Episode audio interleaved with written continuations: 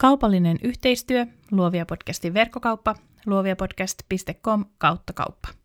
Ystävät on helmikuu ehdoton lempikuukauteni. Se saattaa johtua siitä, että mä oon syntynyt helmikuussa, mene ja tiedä.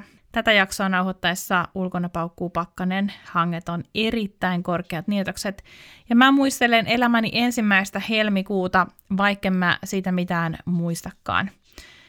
Kylmää riitti ja syntymäni hetkellä Marja-Liisa Hämäläinen, sitten Kirvesniemi, hiihti kultaa Sarajevon olympialaisissa. Porilaisten marssi soi. Mä tiedän, että mä saan mun syntymän hetken kuulostamaan juhlallisemmalta kuin se olikaan, tai ehkä en, sillä ei kai sen suurempaa hetkeä ihmisen elämässä voi ollakaan kuin syntymä.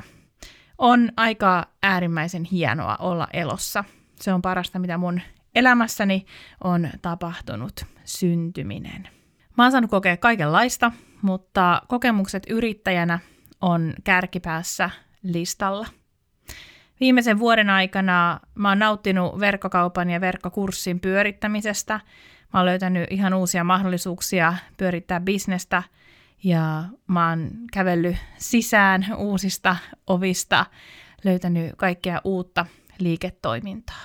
Mun synttäreiden ja samalla verkkokaupan ja verkkokurssin synttäreiden ja vuosipäivän kunniaksi mä tarjoan 37 prosentin alennuksen inspiroiva Instagram-verkkokurssista.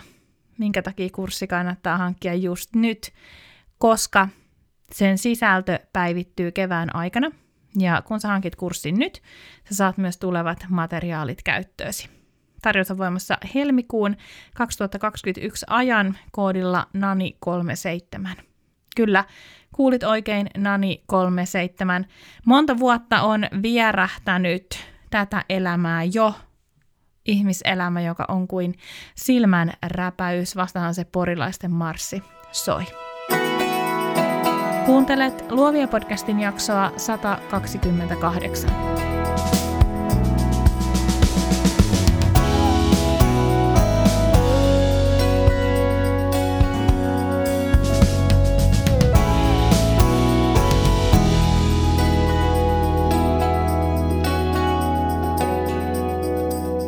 Tässä jaksossa mietitään sosiaalisen median sisältöjen tuotteistamista.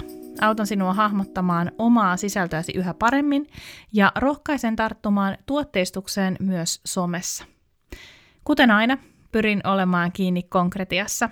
On kuitenkin tärkeää muistaa, että sinä tulkitset ja sovellat sanojani omista lähtökohdistasi käsin.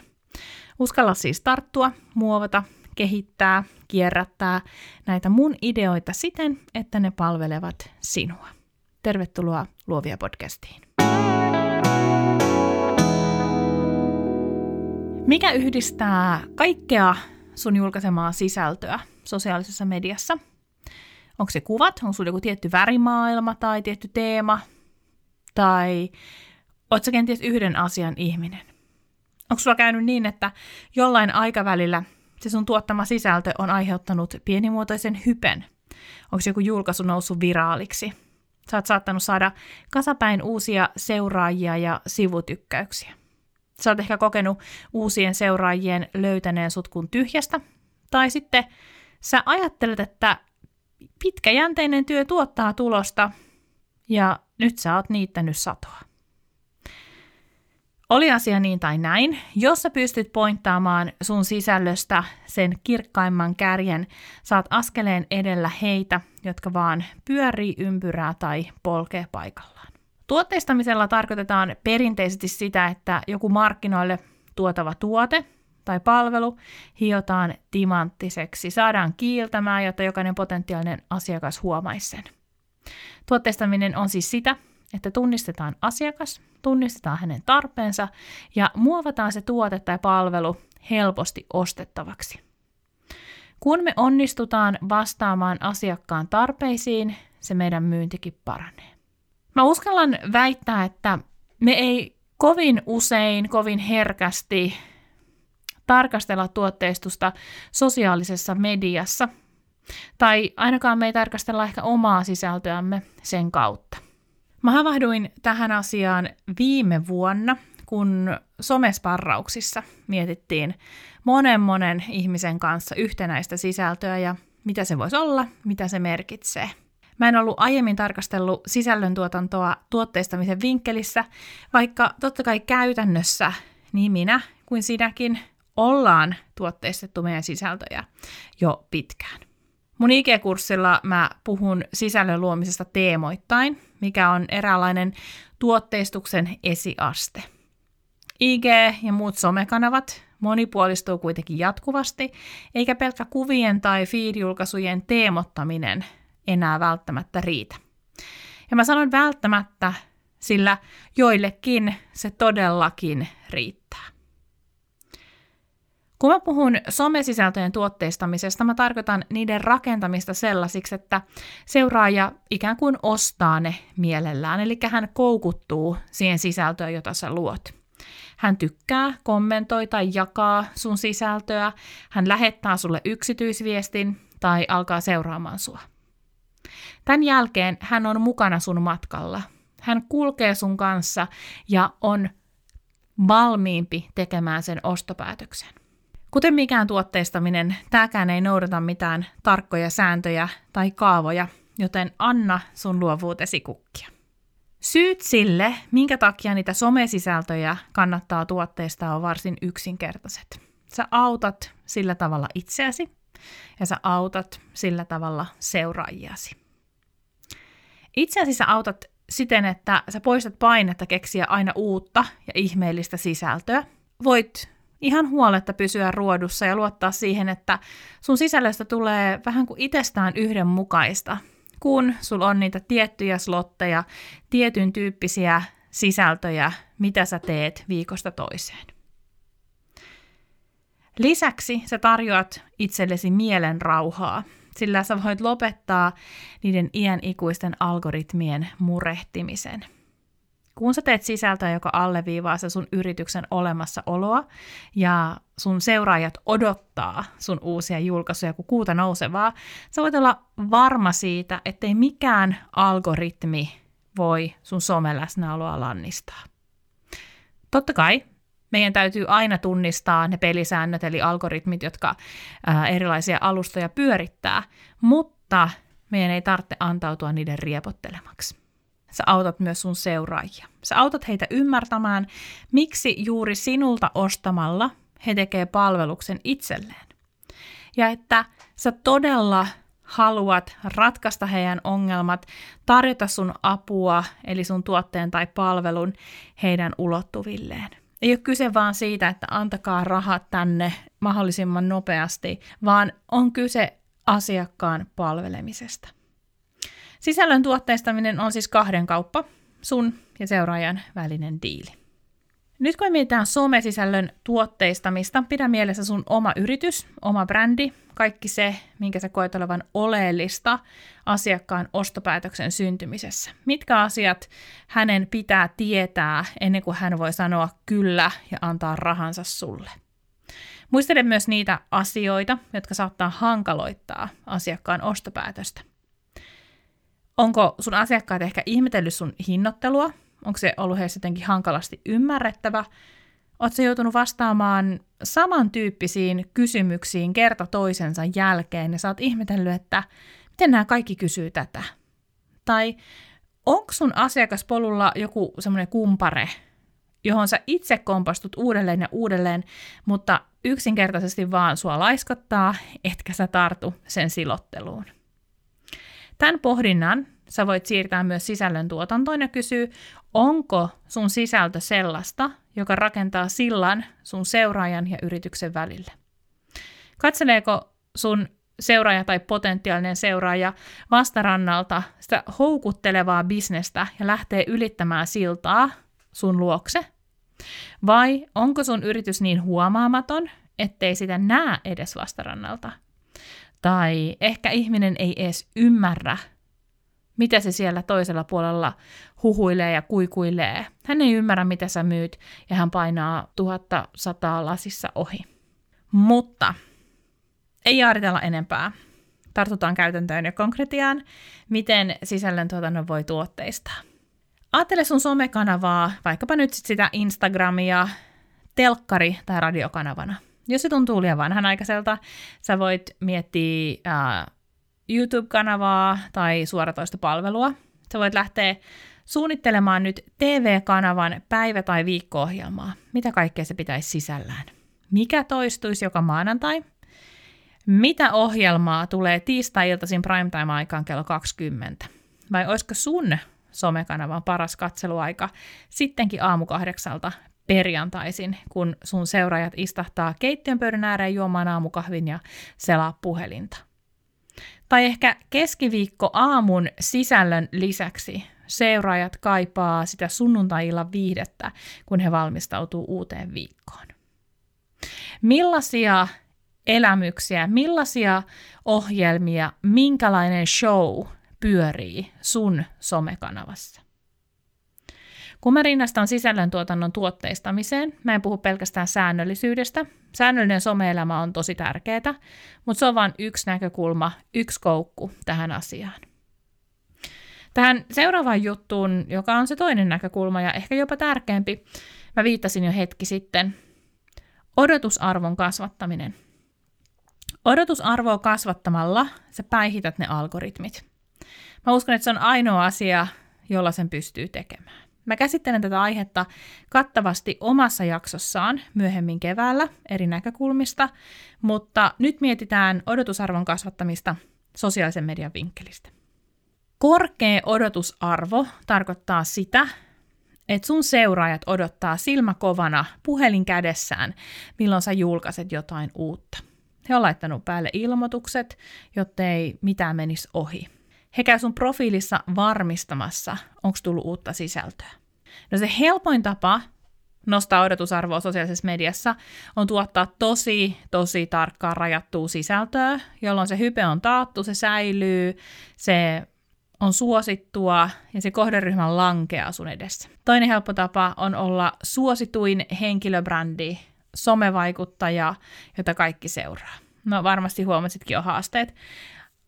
Hyvin harvalla meistä on joku sellainen intohimo, joka pureutuu vain yhteen pikkuruiseen seikkaan. Tosi harva meistä pyörittää yritystä, jonka puitteissa me voidaan puhua vain yhdestä asiasta, kuten mehustuksesta tai kakkujen koristelusta. Ja vielä harvempi meistä elättää itsensä somella. Useimmat meistä on mikro- tai makrovaikuttajia. Me siis hyödytään siitä, että sen sijaan, että me laitettaisiin silloin tällöin jotain sosiaaliseen mediaan, meidän yritystoiminnasta, meidän palveluista, me tuotteistetaan se sisältö ja me julkaistaan sitä suunnilleen samoina ajankohtina. Me pidetään siis meidän somekanavat ruodussa tuottamalla erilaisia lainausmerkeissä telkkariohjelmia seuraajillemme. No, Luovia podcast on alusta asti, siis kolme ja puolen vuoden ajan, julkaistu aina tiistaisin. Jos uusi jakso ilmestyy silloin tällöin, ihan aina vaan toisinaan, mun olisi tosi vaikea saada sille näkyvyyttä – Mä joutuisin käyttää huomattavasti mun aikaa ja energiaa siihen, että mä rakentaisin ohjelmalle vakaan pohjan. Kuka jaksaisi odottaa uutta jaksoa viikosta toiseen, jos se ilmestyisi vaikkapa vaan kerran kuussa tai kolme viikon välein? Tuskin monikaa. Mä ajattelen, että mikä tahansa työhön liittyvä asia kannattaa sitoa aikatauluun silloin, jos sen on tarkoitus olla liiketoiminta, jos sen on tarkoitus tuoda rahaa suoraan tai välillisesti sulle, niin se kannattaa sitoa jonkunlaiseen aikatauluun. Jos podcast olisi mulle pelkkä harrastus tai joku semmoinen pikkuruinen sivujuonne, ei sillä julkaisuajan kohdalla olisi niin väliä. Podcastiin liittyy myös Instagram-live, jonka mä teen torstaisin aamulla tai iltapäivällä. Todennäköisesti vakiinnutan sen aamupäivälle. Nämä livet ei ole vielä päässyt täyteen vauhtiin, mutta sitä nopeammin ne lunastaa paikkansa, mitä säännöllisempinä mä pidän ne. IG-livet onkin tosi hyvä esimerkki siitä, mitä tuotteistus voi tarkoittaa. Mä tein joka torstai liven aiheesta, joka liittyy usein johonkin muun sparrauksissa käsiteltyihin aiheisiin tai yksityisviestissä käymiin keskusteluihin. Kun mä koen, että joku aihe toistuu viikko toisensa jälkeen, mä tiedän, että nyt kun mä käsittelen tätä, mä palvelen mun yleisöä. Mä voisin yhtä hyvin tehdä IG-livejä aina samasta aiheesta. Mulla olisi aina vaikka semmoinen Q&A-tyyppinen IG-live joka torstai. Mun täytyy miettiä, mikä palvelee mun seuraajia, mikä saa heidät tulee linjoille, ja sitten mä voin kysyä vaikka storeissa, että hei, kumpi aihe olisi mieluisampi, tai olisiko sulla jotain vinkkiä, mistä haluaisit kuulla tänään livessä. Koska IGTV, eli Instan oma YouTube, on varsin nerokas ominaisuus, on sisällöntuotanto sinne tosi kannattavaa. Vaikka livessä olisi paikalla vain kourallinen ihmisiä, esimerkiksi sanotaan että vaikka, että siellä olisi 15 ihmistä paikalla, on livejä useimmiten katsottu viikon aikana 400-500 kertaa. Kunhan mä vaan muistan tallentaa nämä livet IGTVseen tai että Insta ei bugaa just sillä hetkellä, kun se pitäisi tallentaa. Tämä 400-500 katselukertaa on tosi hyvin Luovia podcastin tilille, joka on aika pieni, vaatimattoman kokoinen, eli mulla on alle 1500 seuraajaa sillä tilillä. Kaikki tällaiset asiat voi nostaa sen sisällön odotusarvoa. Eli kun sä mietit, millaisia lainausmerkeissä ohjelmia sä voisit tarjota sun seuraajille videoiden, kuvien, live-lähetysten, reelsien, TikTokien, dokumenttien, äänisisältöjen, vaikka minkä muodossa, mietin myös, miten ne liittyy toisiinsa. Kun me monipuolistetaan sitä tarjontaa, me tavoitetaan lisää meidän potentiaalisia seuraajia ja lopulta myös ostajia. On siis kyse jälleen siitä, että me opitaan ja onnistutaan puhumaan omista palveluista ja meidän yritystoiminnasta monin eri tavoin ja sanoin. Jos sulla on tapana sohia sinne sun tänne, kuten meikäläisellä, koska ideoita nyt vaan tulee, eikä sille voi mitään, anna itsellesi myös lupa kokeilla ja parannella. Mä oon koko mun urani antanut itseni myös lähteä hakoteille. Ja vaikka mä hyvin orjallisesti noudatan tiettyjä juttuja ja mä rakastan rutiineita, koska mä uskon oikeasti siihen, että ne on pelastanut mun bisneksen ja tehnyt siitä näin pitkäikäisen, niin mun luonteelle ja luovuudelle niin sopii se, että mä myös annan itselleni luvan kokeilla ja testailla ja katsoa, että mihin tämä polku menisi.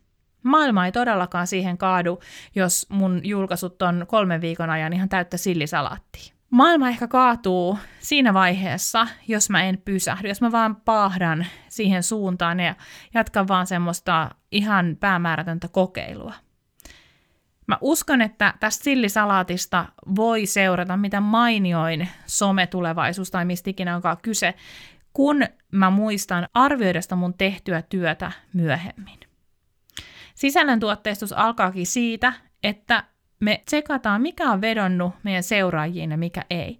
Jos mä oon vaikka kokeillut jotain ihan tosi, tosi, tosi hämärää juttua, niin mä voinkin katsoa, että miten se on näkynyt tilastoissa onko se ollut semmoinen, mihin on lähtenyt mukaan. Jos mä haluaisin vaikka tehdä mun sisällöstä vähän humoristisempaa, niin mä voisin katsoa, tehdä semmoisia kokeiluja, että mä nyt pidän jotakin stand-up-livejä vaikka. Ja mä voisin katsoa, että no okei, okay, tämä on vedannut aika huonosti, eli mulla ei ehkä ole tarpeeksi hyvät vitsit. Sä saat kiinni pointista. Eli tilastot kertoo meille siitä, mikä oikeasti vetoo seuraajiin, ja sen myötä me voidaan löytää niitä uusia juttuja, joita me voidaan lähteä tuotteista.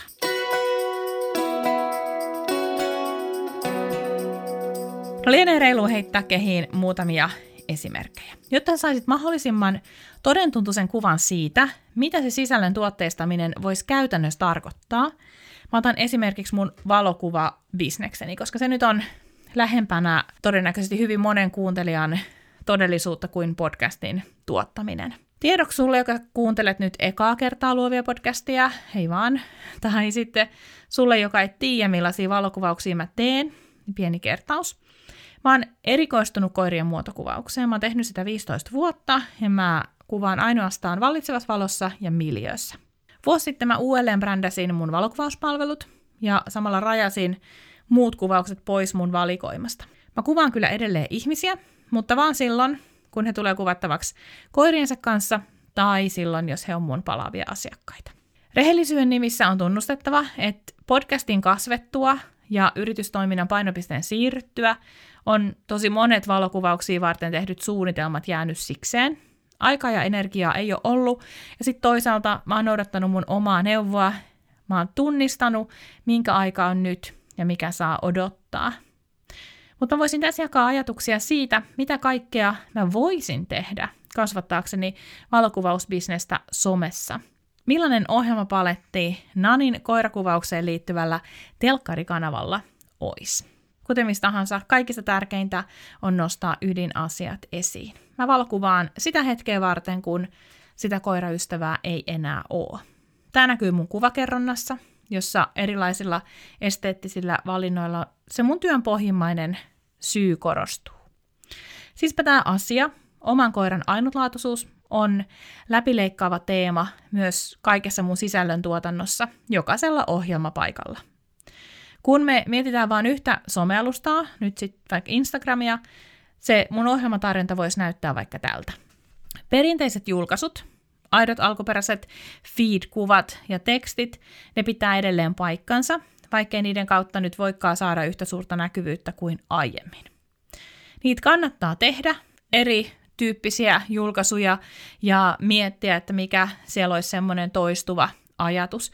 Mulla se voisi olla vaikkapa mun valokuvaamien koirapersoonien esittely. Mä voisin kertoa tarinoita kuvaamistani koirista, heidän erityispiirteistään. Tämä pitäisi totta kai tehdä yhteistyössä omistajien kanssa, jotta mä en keksis päästäni koko storia. Mutta koiranomistajana mä tiedän, kuinka suuria persoonia lemmikit on. Tällaiset sisällöt vetoo myös mun ihanne asiakkaaseen, koska hän on kaltaiseni koiraharrastaja monella tapaa. Samalla tämän tyyppiset sisällöt kertois siitä, että mä arvostan jokaista asiakasta yksilönä, eikä mun työ ole tulos ja ulos liukuhihna meininkiä. Kuten mä totean mun inspiroiva Instagram-kurssilla, sisällöntuotantoteemoittain on tärkeää. Muita kuvateemoja voisi olla esimerkiksi koiramuotokuvaajan työstä kertominen, behind the scenes julkaisut ja valokuvaukseen valmistautuminen. Vuosikausien ajan yksi merkittävimmistä seikoista mun brändirakennuksessa on ollut erilaiset tutoriaalit. Mä oon tehnyt lukemattomia kysy koirakuvauksesta Facebook-livejä, Mä oon vetänyt kursseja, käynyt luennoimassa koirakuvauksesta, mentoroinut siitä, pitänyt workshoppeja, kirjoittanut lehtiin, miten jokainen saa parempia kuvia koiristaan. Tällä viimeksi mainitulla kulmalla mä voin auttaa mun tulevia asiakkaita valmistautumaan kuvaukseen. Mutta totta kai samalla mä kasvatan mun tunnettuutta ja vahvistan sitä mun asiantuntijan asemaa. Mun yksi kollega kysyi kerran multa, että eikö mä pelkään menettäväni asiakkaita, kun mä opetan ihmisiä ottaa hyviä kuvia koiristaan? Mutta miten vähän mä luottaisin mun ammattitaitoon ja itseeni, jos mä ajattelisin, että ihminen haluaa vain hyvän kuvan koirastaan ja maksaa siitä mulle. Eikö mun työn takana ole mitään sen suurempaa ajatusta? Kyllä mun ja jokaisen valokuvaajan on pystyttävä tiedostamaan oma visio, oma syy valokuvaukseen ja on nähtävä niillä omilla kuvillaan jotain ainutlaatuista arvoa.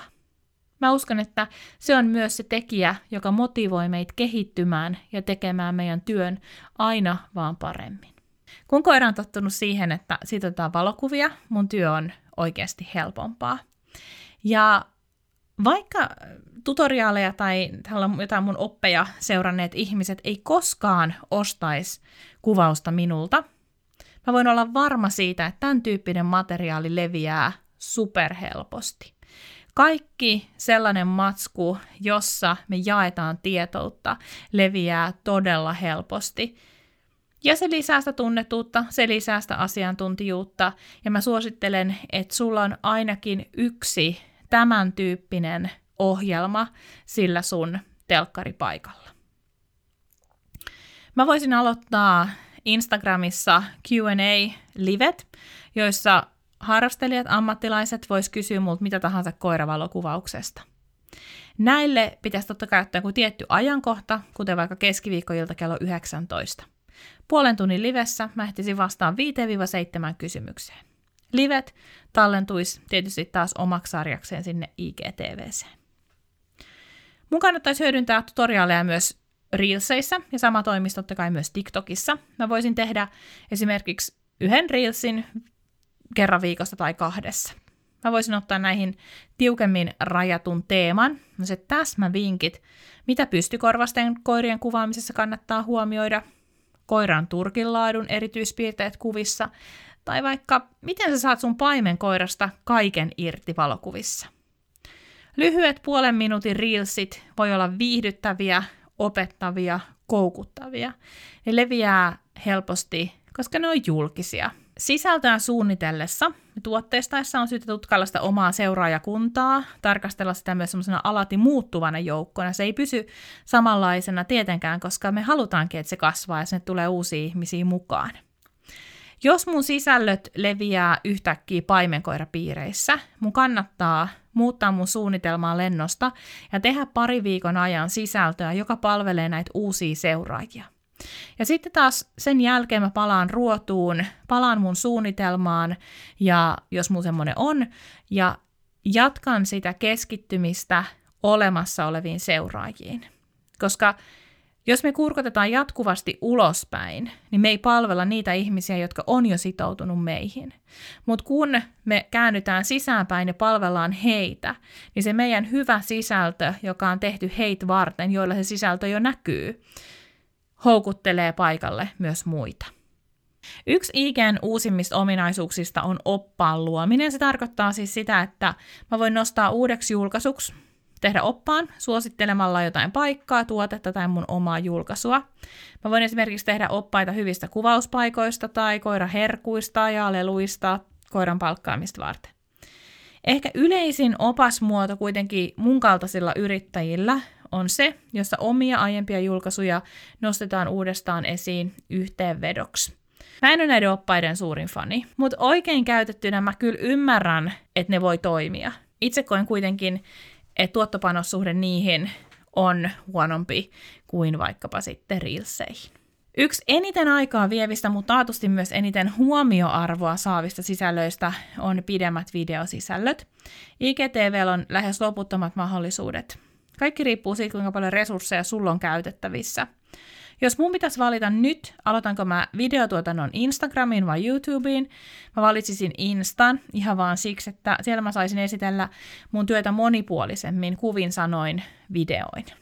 Eli mä voin samasta aiheesta julkaista kuvan, mä voin julkaista reelsin, mä voin julkaista videon ja tavoittaa sillä pikkasen eri ihmisiä. Riippumatta siitä, olisiko mulla resursseja tuottaa uusi pidempi video kerran viikossa tai kerran kuussa, Mä koen tärkeäksi sen, että sisältö siihen videoon nousisi ennen kaikkea mun brändistä, sitä potentiaalista asiakasta palvellen. Yksinkertaisin videosisältö olisi tietty kuvausten esittely. Tämä vaatisi sitä, että mulla olisi kuvauksissa mukana videokuvaaja. Jokainen video voisi tarjota täydellisen kurkistuksen kuvauksen suunnitteluun, kuvaukseen, kuvien viimeistelyyn, siten, että katselija näkisi myös sen lopputuloksen. Resursseja tällaisen sisällön luominen veisi ihan valtavasti. Mutta olisi varmasti tehokas asiakashankinnan tapa. Ajattele, tulisi kerran viikossa, kerran kahdessa viikossa uusi behind the scenes video, kestäisi 10 minuuttia ja porukka lakoaisi sen edessä ja jokainen haluaisi päästä mukaan osaksi sitä prosessia, joka on hiottu, joka on mietitty, joka on oikeasti lopputulosta myöten viimeisen päälle. Mutta se vaatisi tosi paljon resursseja, mulla ei semmoiseen ole mahdollisuuksia. Ihan yhtä hyvin mä voisin tuottaa videosarjaa siitä, miten koirasta saa kaiken irti kuvauksissa, miten sille opetetaan monipuolinen paikalla pysyminen, miten sä opetat sen pitää suussa tarvittavia asioita kuvausta varten, ennen kaikkea miten kuvauksesta saa koiralle hauskan kokemuksen. Tämäkin tuotanto veisi multa resursseja, mutta olisi kuitenkin huomattavasti pienimuotoisempaa kuin tuommoisen pitkän prosessin dokumentointi. Tämä voisin tehdä vaikka oman koiran kanssa. Tällaisia ideoita sä löydät sun omassa työstä lukemattomia. Mä suosittelen, että sä mietit, mikä on se ultimaatum, mahtavin videotuotanto, minkä sä voisit tehdä sun bisneksestä. Ja sit sä mietit, että okei, tähän ei ehkä ole resursseja nyt, jos koskaan, mutta mikä on niin kuin semmoinen pienimuotoinen, joka viestii samaa asiaa, kertoo samoista asioista joka koukuttaa sitä seuraajaa samalla tavalla, vaikkei sulla olisikaan käytössä niin paljon resursseja. Tärkeää kaikessa sisällön tuotteistamisessa on sarjallisuus. Tee sarjoja, korosta sitä teemallisuutta, päästä seuraajan mukaan sille sun yritysmatkalle. Markkinoinnin kannalta elintärkeää toistoa on syytä tarkastella useista eri näkökulmista, ei vaan yhden sanoman toistamisena tai sen avaamisena. Sä voit etsiä inspiraatiota tubettajista, mieti mikä niissä koukuttaa ne seuraajat, miten sä voit soveltaa samoja juttuja sun omaan sisältöön. Millainen sisältö olisi tarpeeksi eteenpäin menevää ja henkilökohtaista, jotta sun seuraajat jaksais odottaa sitä viikosta toiseen. Mä muistan, kun mä en ollut vielä yrittäjä, mutta mä seurasin valokuvaajia, silloin bloggailtiin paljon, ja mä seurasin valokuvaajien blogeja, ja mä kävin päivittämässä Jonas Petersonin blogia kerran päivässä, että eikö se nyt ole julkaissut uusia häitä. Ja mä seurasin Kristin Popkea aivan neuroottisesti hänen Facebook-sivuaan, koska mä vaan halusin nähdä jotain uutta matskua. Mikä on se sisältö, jota sun seuraajat odottaa? Palataan hetkeksi odotusarvon kasvattamiseen, siis siihen ainoaan asiaan, joka päihittää algoritmit. Mä tiedän, tämä on kova väite, mutta mä uskon, että se pitää paikkansa. Kaikki nämä edellä mainitut on sisältöjä, jotka voi koukuttaa just sen meidän ihanne asiakkaan. Sen, joka ostaa meiltä, kun hän on seurannut meidän sisältöjä. Kun sä mietit sun somesisältöjen tuotteistamista, mieti kuitenkin myös sitä, millainen sisältö aktivoi sun seuraajia. Kun sun seuraaja osaa odottaa sulta jotain, hän on myös aktiivisempi. No miksi se aktiivisuus on hyvästä? Koska oikean ihmisen aktiivisuudelle algoritmi ei voi mitään. Sen sijaan, että meidän seuraaja pysähtyy viideksi sekunniksi meidän julkaisun äärelle, ajattelee, että onpa kiva kuva tai näppärä video, me halutaan, että meidän sisältö muuttaa hänen elämäänsä. Tämä saattaa kuulostaa tosi suureelliselta, ja niin sen on tarkoituskin kuulostaa, mutta mikä voisi olla sen parempi palvelus ihmiseltä toiselle kuin viesti siitä, että mä välitän sinusta ja mä haluan palvella sua omalla paikallani. Kun me nähdään meidän oma työ palvelutyönä, me ymmärretään myös helpommin se meidän työn todellinen arvo. Kun me huomataan, että me ollaan oikealla paikalla tässä, mitä me nyt tehdään, läsnä oikeassa hetkessä, myyminenkään ei tunnu enää niin vieraalta. Me ei enää ajatella sitä, onko meidän hinta liian suolainen, tai sitä, että puhuinko mä nyt liian paljon tai liian monta kertaa tästä, tästä palvelusta tai tuotteesta. Kun me huomataan se, että meidän palvelu ja meidän tuote on jotain semmoista, mitä se asiakas oikeasti tarvitsee, me nähdään se myynti palvelemisena. Sen sijaan, että me puhuttaisiin meidän omasta työstä vähän varovaisesti tai vähän häpeillen, me puhutaan meidän työstä ylpeästi ja arvokkaasti. Tällä me voidaan ymmärtää se, että jos meillä on oikeasti hyvä juttu tekeillä, jos meidän palvelu on erinomainen ja me uskotaan siihen itse, niin se on meidän velvollisuus saattaa se meidän palvelu asiakkaan ostettavaksi. Sitä helpommin me tehdään se, kun me tuotteistetaan myyvämme asiat mahdollisimman hyvin, ja sama koskee näitä somesisältöjä. Oikeastaan kaikki, mitä mä sosiaalisesta mediasta ajattelen, tiivistyy tähän lauseeseen, näe ihminen. Liian usein me typistetään se sisältö tiedotukseksi, eli yksipuoliseksi huuteluksi tai mainostukseksi. Liian usein me ihmetellään, miksi meidän sisältö elää vain hetken, eikä herätä kiinnostusta muissa. Mutta kuka haluaisi vuoropuheluun tiedotteen tai mainoksen kanssa? Näe ihminen. Siirry tiedottamisesta vuorovaikutukseen. Se on työlämpää, mutta tarjoaa sulle syvempiä asiakaskontakteja ja mä uskallan väittää, että myös mielekkäämpää some-elämää. Tiedottaminen, mainostaminen on norsunluutornissa huhuilua. Vaikka sä kuinka kokisit palveleva sun seuraajaa, sä et voi sitä oikeasti tehdä ennen kuin sä elät vuorovaikutuksessa heidän kanssaan. Ennen kuin sä näet heidät ja tunnistat sen, että mitä he kaipaa – mitkä on ne asiat, jotka muodostaa sen sillan teidän välille, mitkä on ne asiat, jotka rohkaisee hänet sieltä vastarannalta sun puolelle jokea. Niin tuotteiden, palveluiden kuin somesisällön tuotteistaminenkin auttaa asiakasta ja sua. Se auttaa selkeyttää sitä palvelutarjontaa, somessa se auttaa saamaan isomman jalansijan. Se, joka onnistuu tarjoaa seuraajalleen kokonaisvaltaisen elämyksen, edes pienimuotoisesti, on etulyöntiasemassa silloin, kun asiakas etsii sitä todellista osaajaa, monipuolista asiantuntijaa, joka tunnistaa oman palvelunsa tärkeyden ja merkityksen. Kiitos, että kuuntelit tämän Luovia podcastin jakson. Mikäli kaipaat yksilöllistä sparrausta tästä aiheesta, käy puukkaamassa mun somesparraus. Sen löydät Luovia podcastin verkkokaupasta osoitteesta luoviapodcast.com kautta kauppa. Nyt voi hyvin, kaikkea hyvää, jatketaan luomista. Kiitos, että kuuntelit tämän Luovia podcastin jakson. Luovia on puhetta taiteesta, yrittäjyydestä ja luovuudesta. Minä ja vieraani autamme sinua rakentamaan itsesinäköisen bisneksen, jota haluat vaalia, kasvattaa ja kehittää intohimolla eteenpäin. Mikäli pidit kuulemastasi, jatketaan juttua somessa. Löydät podcastin Instagramista at luoviapodcast ja minut tililtä Noni Annette. Liity myös Facebook-ryhmäämme Luovia podcast Jälkihöyryt. Tosi faneille on tarjolla Luovia verkosto, jonka kautta pääset verkostoitumaan, osallistumaan miitteihin ja saat satunnaisesti lisämatskua minulta. Käy siis osoitteessa luoviapodcast.com kautta luovia viivaverkosto. Ai niin, ja muista tilata podcast.